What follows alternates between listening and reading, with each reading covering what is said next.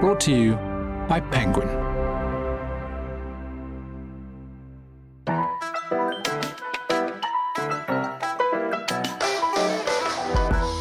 Hello and welcome to the Penguin podcast, where we talk to writers about writing. I'm Nihal Arthanayake, and today I'm speaking to a multi award winning television producer turned top 10 best selling author who is behind shows such as This Life, Teachers, and 20 Things to Do Before You're 30. Her first book, Getting Rid of Matthew was published in 2007 and was a Sunday Times bestseller, something it has in common with every book she's published since, including Got You Back, Foursome, The Ugly Sister, Queen Bee, and Worst Idea Ever. Her latest novel, Just Got Real, is set in the murky world of online dating and tells the story of Joni, whose nervous first time online search for love turns into a tale of revenge after discovering duplicity. The book has been variously described as unputdownable, always a good compliment, and a roller coaster of revenge, as well as laugh out loud funny.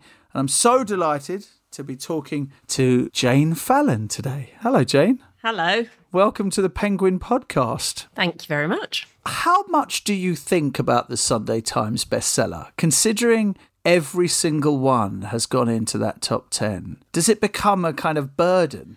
That's the problem. You think about it more and more. At the beginning, it never even occurred to me that it might happen.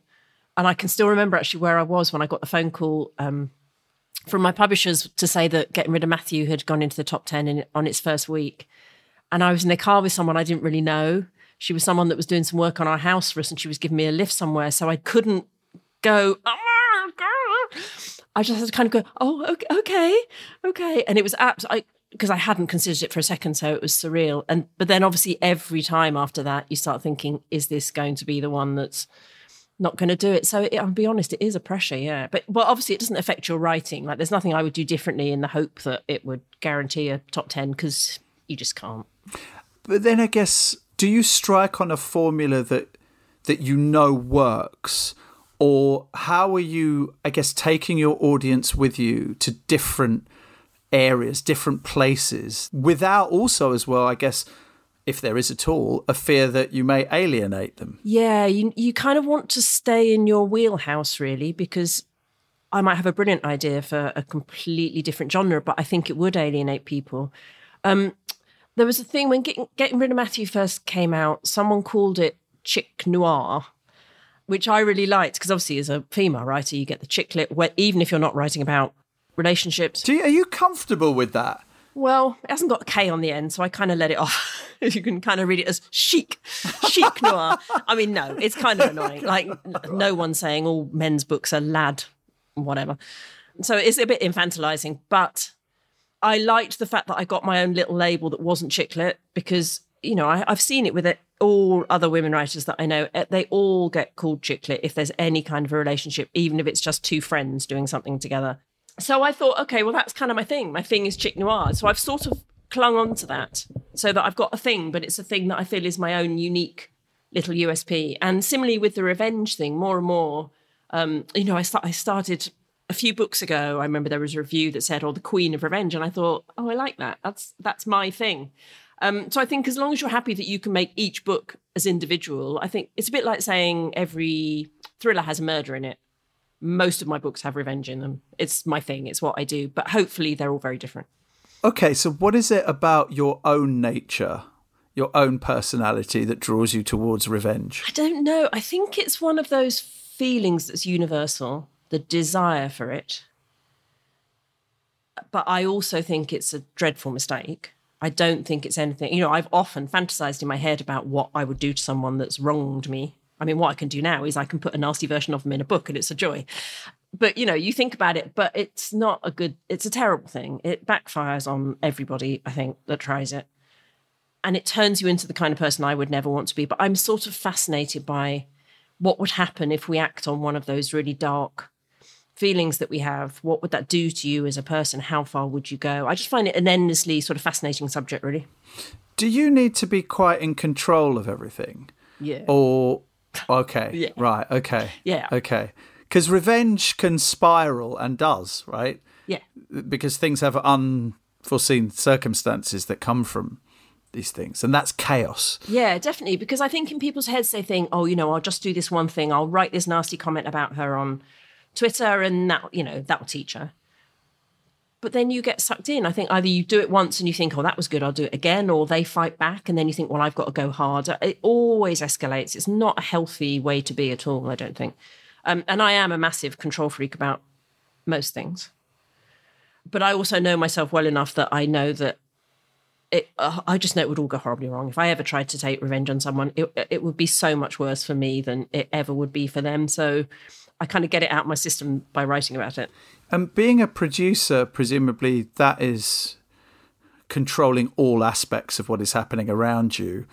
I guess then there's not that much difference being an author. But I often speak to authors, Jane, who talk to me about it taking on a life of its own, even though you are ultimately control of it. It takes you to directions you never thought you would go. Yeah, that's definitely true. And that's one of the joys, actually, I find of writing a first draft, because writing a first draft, as I'm pretty sure you know, it is it's hard. It's hard and it's painful, and you never quite know if you've made the right decisions. But actually, what's lovely about it is it the characters do sort of start to come alive in your head, and they do start to drive how the story is going to go. And you have to be happy to move away from your original plan. I think you have to go with where the story is kind of taking you, where it logically will go next. And I, that's what for me is one of the most exciting things is finding out the ways the story can completely change track from what you were imagining because of what you've already written. Does it get more difficult? Uh, yes and no. It's to a large extent it gets easier in that I know that I can do it now. I know I can pull it off. I know, I always say this, but it's so true. I know that at a certain point in the book, approximately 40,000 to 60,000 words, I'll have a nervous breakdown and throw things around and cry a lot and say this is rubbish and I want to put it all in the bin. I, but now I know that's going to happen. And every time, all my friends say to me, You know, you do this every time. And I'm like, But this time it's real. But in my head now, I know it's not. I know I can get through it. I know it's not the end of the world. If I can't get through it and I have to throw all that away and start something else, I know I can practically do it it gets harder, I think, in the expectations become bigger. You know, you don't want to keep repeating yourself. I'm now I'm writing quite quickly now. I'm writing and at the beginning I was very kind of oh yeah I'll knock out another one in a year and a half. But the last sort of eight books I've been writing a book a year, and although that really suits me, it also puts a lot of pressure on you to come up with an original idea. So that side of it gets a bit harder. But generally, I would say it does kind of get easier because it's the devil you know. You know. Recently, I, I heard um, someone talking about the fashion designer Virgil Abloh and described that he had a zero attachment to ideas. Therefore, once it wasn't working, he could just drop it without feeling any remorse or anything. Just what's your attachment like to ideas? I'd love to have that one. That sounds great and really healthy, actually. I'm, I don't get really attached, but I do get a bit attached. And you, you mostly get attached, I think, because you're thinking, I, my brain has put all this work in already. Right. Can I really yes. throw that away? But actually, I learned on my second book, Got You Back, I wrote um, 30,000 words, which is like a third nearly of the book. And then I realized it really wasn't working. And I panicked and I thought, I can't, it's not going to work. I've got to start a new book. So I junked what I'd written. It's the only time I've ever done it. But then when I came to write my next book, I got that out of the bin and I had time in, you know, and my I was relaxed enough to rethink it, reformat the, the idea, and that became my third book. So at that point, I realized that actually nothing's ever wasted. If you an idea is not working and you junk it, you can revisit it later on and come at it from a different angle. And so I've got much better at being not too attached you know, no idea is ever wasted. Even if you throw it away, you might well just even if you just revive one tiny, tiny element of it later on, then it's all been worthwhile. So that that forty thousand words juncture, right? You feel that coming. You know that's coming. There's no way round it. Even this deep into it, how successful you've been, all of the bestsellers that you've had, you'll still feel it. It'll still happen. Yeah. Yeah, I can feel it. There's a tension in the house. We're all thinking it's coming. Um, yeah, it's weird. It's when because the middle section of a book is very unwieldy. It's you know you have your setup. You've got your your setup of your idea. You, you're very engaged with that. It's very exciting. You're excited about what you're writing, and then obviously later on there'll be a whole kind of denouement of whatever sort. But you've got to keep people entertained through that big middle section, and it suddenly can seem overwhelming Um, and I know with me, where my writing works is with a lot of plot um, and a lot of twists and turns and all that kind of thing. So I need to feel that I can come up with stuff like that. And if I'm it's not flowing at that point, then I start to that's when I start to panic. I know it's always going to happen. That's the section that if you're if it's not going to work, it's going to be really obvious that the book's not working because it's going to feel like a big meander through nothing for, you know, 30,000 odd words. Do you ever attempt to try and understand something about men through your work? Uh, I do. I mean, I my main characters are always women because I feel like I've got a better natural understanding of women. You know, most of my close friends are women, and I'm one of four sisters, and all that kind. Of, obviously, I am a woman, and uh, so I feel like I can better access that. But no, I absolutely do, and I always, I always try to. Any any characters in my books that seem irredeemable, I always try to redeem them a bit. So I always I do that with my male characters as well. I don't want to be you know all men are bastards or all men are you know cheaters or whatever. I do like to hope that I've given them some kind of roundedness and, you know, a bit more than that. Whether or not it's made me understand them more in real life, I don't know really. Then, for a man reading Just Got Real, for instance, is it in your mind what a man could learn about women, or is that too broad a brushstroke? And actually, you'll learn about Joni, you'll learn about the other characters in there.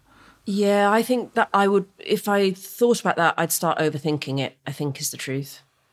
I think my job is just to tell the story I want to tell and try and bring those characters to life in a way that I feel that they're real. And also, I feel that they're, it's very important to me that I feel my characters are people that I want to spend time with, even if I don't like them. I want to spend time with them to see what's happening with them. So that's the major concern with me. And then I think people will either relate to them or they won't. But I think you just have to try and make them as three dimensional as you can. If you, Jane, were to imagine yourself single in this world that we now inhabit, what are the emotions that come to mind? Oh, utter terror. I mean, utter terror just horrendous. I don't. I mean, I say that, but also, I there's a big part of me that thinks, with apps based on no evidence whatsoever, I'd be fine. I'd just be on my own, and I'd be fine because I'm very self-contained. I love my own company. I love being on my own. So I'm like, yeah, I'd be fine. I just never speak to another person again. It'd be all right. Um, I. It's a different world. I mean, on the online dating thing is. I find it both fascinating and terrifying, and I've, which you know, obviously just got real. My latest book is all set around online dating, and um, I have several friends who've been doing it and I can't get enough of their stories. I'm just absolutely fascinated by how do you ever know?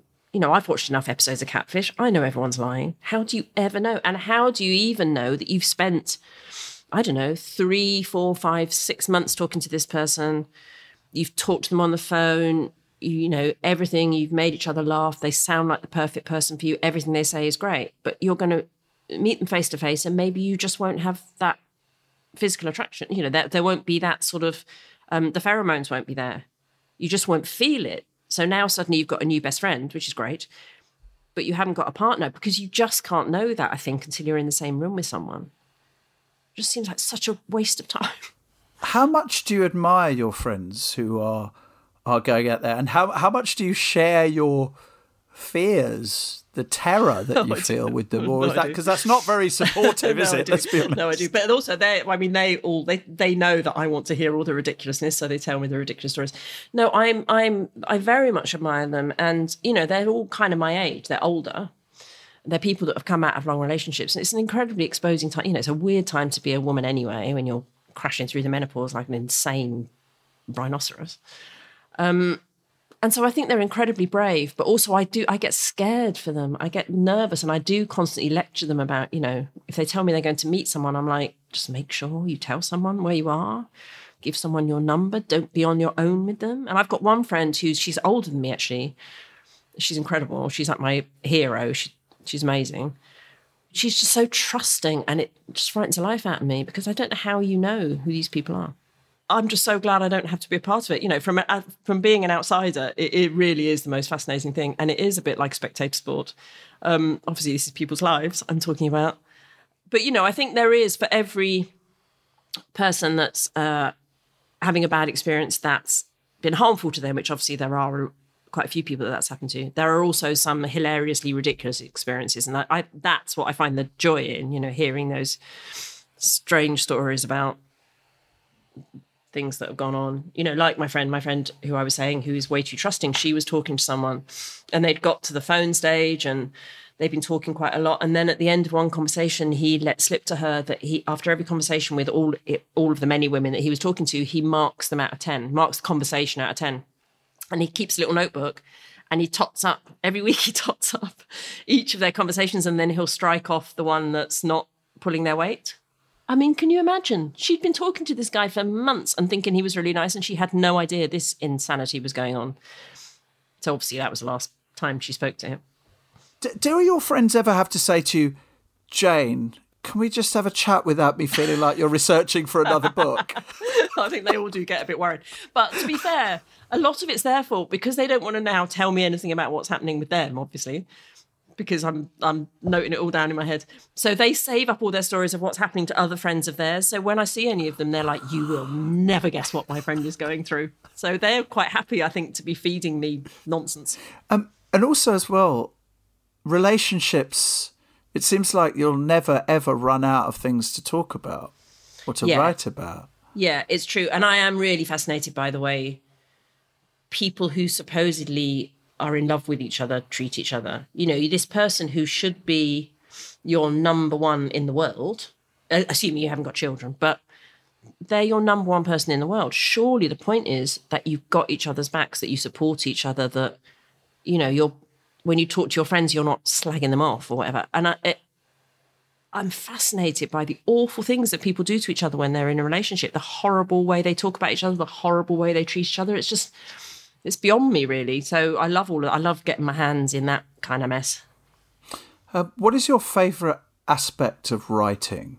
Is it narrative? Is it the creation of the characters? Is it the ending? What is it that you love most? Well, I I really enjoy the beginning actually. When everything's up in the air, when you know, little you're writing and a little thing pops in and you think, oh yeah, that would be good for her if she did liked this or did this. It's a bit like Joni and Just Got Real and the working out and the gym, because I'm quite obsessed with the gym and working out myself. And I suddenly thought of that as a kind of character thing for her this sort of obsession, but it's almost replaced a lot of other stuff in her life. It's replaced her, you know, going out and having a social life, really. And I just thought, oh no, that's a really nice thing. So I love that. I love that beginning stage of, you know, writing the first sort of 10,000 words.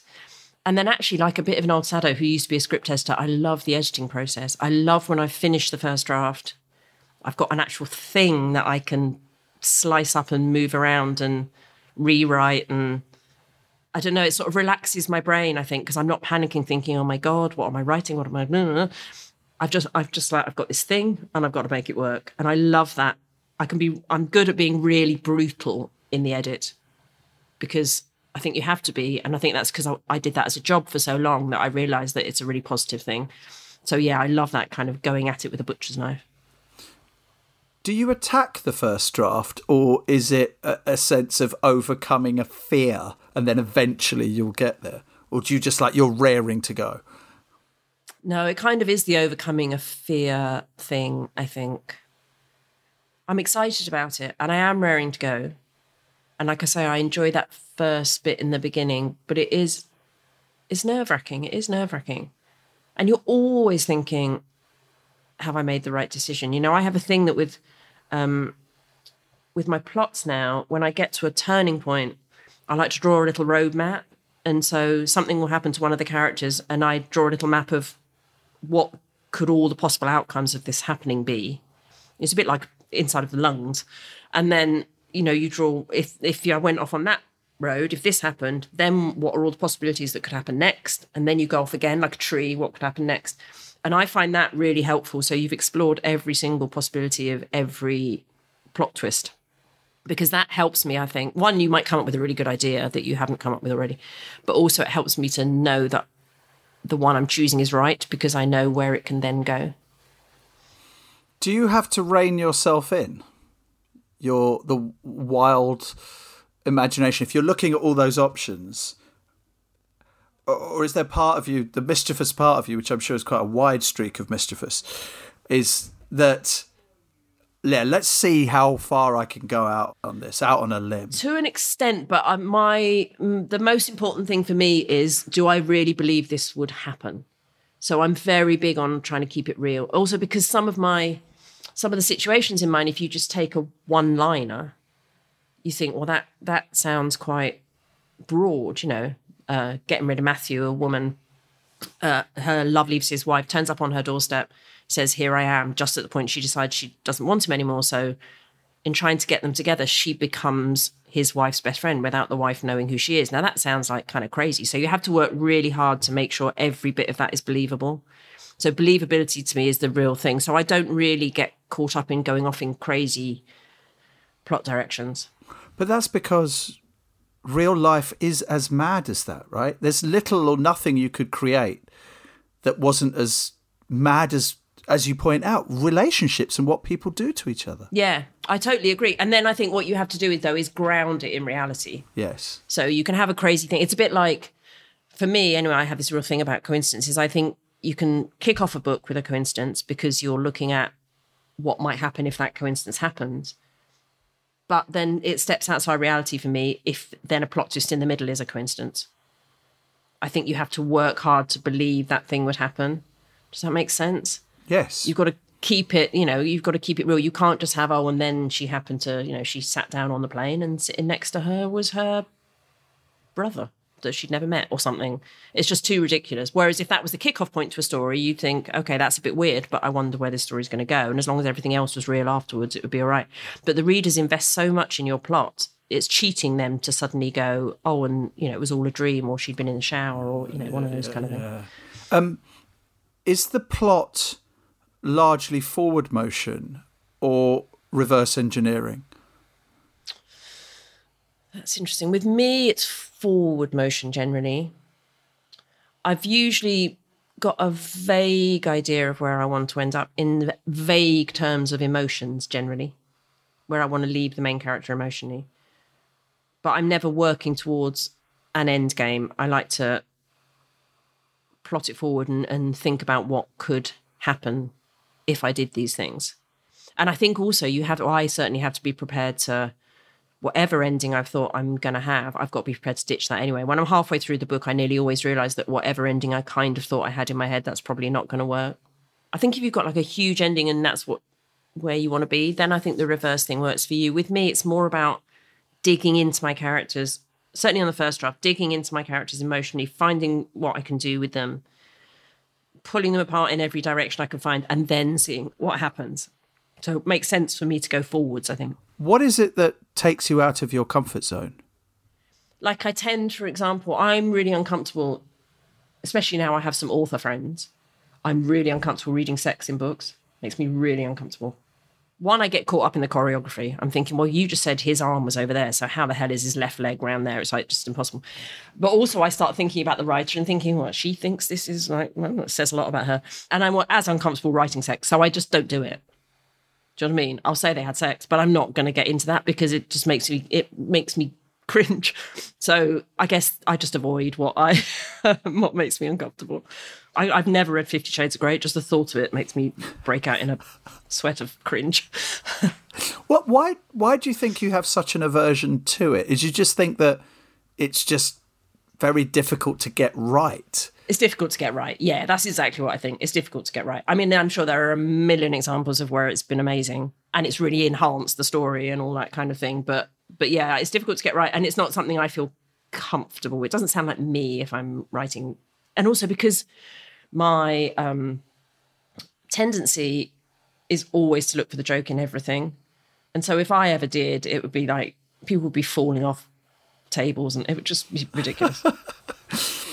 interviewing so many musicians as I do, and you you know you might be interviewing them on their fifth or sixth album, and they were a very different person, and listening to that album reminds them of of almost a different version of themselves. If you were to pick up and read Getting Rid of Matthew today, what version of Jane Fallon do you think you would see in that book? Yeah, I mean, it's a hard one. I haven't reread it for so long, but I think I mean, I'm sure if I wrote it now, I would write it very differently because it was 15 years ago. Um, yeah, I don't know. I think I'd probably see a slightly more ballsy version of myself than I am now. I think. Really? Yeah. That's interesting. Yeah. Surely the success makes you even ballsier, doesn't it? No, I don't know that it does. I don't know that it does. I think then because then I was I was right in the middle of my TV career. Well, I was just leaving my TV career to write it. But obviously, you've got to be quite kind of stroppy is the wrong word, although I probably was. Um, but you know, you've got to be quite kind of forceful in your job, and um, so that that was the side of me that existed then. Was this person I was really confident about my work. I was really like I wouldn't take any nonsense from people and and you know i was very kind of straightforward and and all that kind of thing and i think that's the version that kind of wrote getting rid of matthew and i think you can kind of tell i can tell that i'm not quite that person anymore For sure, for sure. Um, we asked you, Jane, uh, as we are prone to do here on the Penguin podcast, to bring a few things to talk to us about. Um, and we started off with something that changed you, and it was a job ad. Tell me about this ad for a job. yeah i've still got it somewhere in a notebook upstairs cut out of the paper. Um so when i left university i had no idea what i wanted to do. Like literally none. The writing thing was was the ridiculous you know like like you might think in the back of your head you want to be a footballer or a ballerina or something. It was something that wasn't achievable so i'd sort of parked that. But i had no idea what i wanted to do. I just knew that what i didn't want to do is get on to the wrong ladder and then go off and be tied in a direction for the rest of my life doing something I hated. So when they did all those, you know, those they used to do those interviews at universities where big companies would come and everyone would go and they'd interview for the entry level jobs and stuff. I just avoided all of that because I was terrified I would get a job that then I'd be stuck in some career before I'd even worked out in my own head what I wanted to do. So basically, I left university and I did loads of kind of random jobs. You know, I supported myself. Okay, I was on the dole occasionally, but but I did loads of jobs and stuff, and I tried to work out what I wanted to do with my life. And my dad, bless him, who was like really, really, really hardworking, uh, he just couldn't bear it. He couldn't bear the fact that I hadn't got myself a career and that I hadn't worked out what I wanted to do. And so he would cut out adverts from the paper and just send them to me. And sometimes I'd apply for them, sometimes I'd ignore them. I just, whatever. And he sent me this one. Um, and I, I remember it so clearly. It said Girl Friday, because it was indeed the 80s, and you could say things like that in the imagine the horror. Girl Friday. Girl Friday wanted for theatrical and literary agency. And uh, I thought, oh, you know, it was, it was a kind of easy tube ride. So I thought, well, I might as well apply. So I applied and I got an interview. And uh, I walked in and it was this one of these kind of attic agents' offices just off Piccadilly Circus. And it was up these little stairs and there were tiny offices and there were posters of theatre productions all over the walls and there were piles of scripts and there were headshots of actors. And I walked and I just thought, I love this place. I just love this place. I was looking at the scripts, I was practically salivating. I just love it. And um, I didn't get the job. Uh, and I was devastated. I realized I was devastated and I thought, there's this world out there that I never even considered, but this is exactly the kind of, I didn't even know what the options were really. So I started trying to look into it. And then a couple of months later, it was Christmas Eve, I got a phone call and it was the people from the agency and they said, Oh, have you got a job yet? And I said, No. And they said, Oh, well, the person that we took on didn't work out. So we wondered if you wanted to start in January. So suddenly I did have the job. Um, and so that was, I was 23 and that was the, that was my entry into TV, you know, that whole world basically. Like it took me a few years there to work out that I didn't want to be an agent. I wanted to work with scripts and I wanted to work in TV and all that kind of stuff. But it opened every door to me. open that initial door that then opens every other door. So that ad that my dad sent me is really kind of precious to me. Um, now, I love this object, something that you should have thrown away. I mean, Jane, okay, it's in your get it fridge. out, it's in your fridge. Tell us what it is it go and is get it. that's in your fridge that you probably should have thrown away by now. It's a plastic antelope. Yeah, of course it is. Yeah. Of course it is. so, and uh, it's in our fridge in just in there, and uh, it's been in. I think now it's been in eight, at least eight fridges that we've had. So, um, basically, it, I mean, it's thirty-five years ago, easily, and we were sort we sort of befriended this old man in the local pub. We were really, really had no money at all, and uh, we kind of worked out it was cheaper to sit in the pub and you know nurse one pint all night than try and put the heating on. So we would do that, and there was this man called Jan who was this old Polish guy, and he would always sit there on his own. Looking a bit sad. And so naturally, we just sort of started talking to him. So we would all sit there, nursing our one drink all night, and we started talking to each other. And he was this really sweet man, but he was a bit of a hoarder. And he loved a bargain more than anything in the world. Loved a bargain. I remember him telling us that he'd, we lived in Bloomsbury. He'd gone all the way to Wimbledon to a market because they had eight tea towels for 20p. And so it was worth going all the way to Wimbledon. He gave us a tea towel. I was thrilled. Like, he'd gone all the way to Wimbledon for that. And he, he we went to his flat once and it was like, I mean, it was just extraordinary the amount of just stuff he had in there. And he had things like, bless him, he had things like, um, you know, when you buy a photo frame and there's a photo in it and it sort of says, you know, so of a random person, he had those on the wall. We were like, oh, who's that? He said, uh, oh, that's, uh, I don't know, it just came with a frame. Like, all right. Anyway, he was a really sweet old guy. Ricky used to play chess with him and stuff. And one day he said to us, I've got a present for you. I've got something, and I think you're really going to like it. So we were like, oh, okay, very nice of you. And he produced this plastic antelope, and God love it. It must have been about 20 years old then. It's a little, I mean, it's the ugliest little thing you've ever seen. It's literally a plastic antelope, ugliest thing in the world. And so obviously we pretended we were thrilled. he just thought we'd like, he thought we'd like it as an ornament. We, and um, and we got home. We were like, "What are we going to do with it? Because what if he ever comes around? We can't throw it away. What if he ever comes around? He's going to want to see the precious antelope on the mantelpiece. But I can't live looking at that thing because it's horrific. So I just shoved it in the fridge. I thought I'll just put it somewhere funny where I'll remember where it is. Anyway, 35 years later, it's still in our fridge. I mean, there are so many questions. Um, uh, the obvious one is it's not going to go off. So why does it need to be in a refrigerator? is the obvious first question. Well, because that's where it's lived for the last 35 years. So it's that's its, you know, happy place, I guess. I don't I, I feel so bad throwing it out. When we moved last, I was like, make sure you take the antelope out of the fridge because it would be terrible to leave it behind now. Oh my gosh. Okay. Um, a book that you cherish, uh, and it involves Tim and Charlotte. Yeah. So that was the first book that I can remember being given. It's a book called Tim and Charlotte by Edward Ardizzone, I think his name is pronounced. And he wrote several books about Tim and his friend Ginger. And I think I was given it when I was about three and I was, it, I just remember being obsessed with it. And apparently, I would walk around with it in my hand, following either my mum or more likely one of my older sisters, because my mum was probably at work, just saying, read, read, read, like all the time. And they would read it to me, and then I'd start straight off again, read, read, read. And I, it just transported me. It was this whole world about Tim and his friend Ginger. They lived by the sea, and they found this girl washed up one day on the rocks.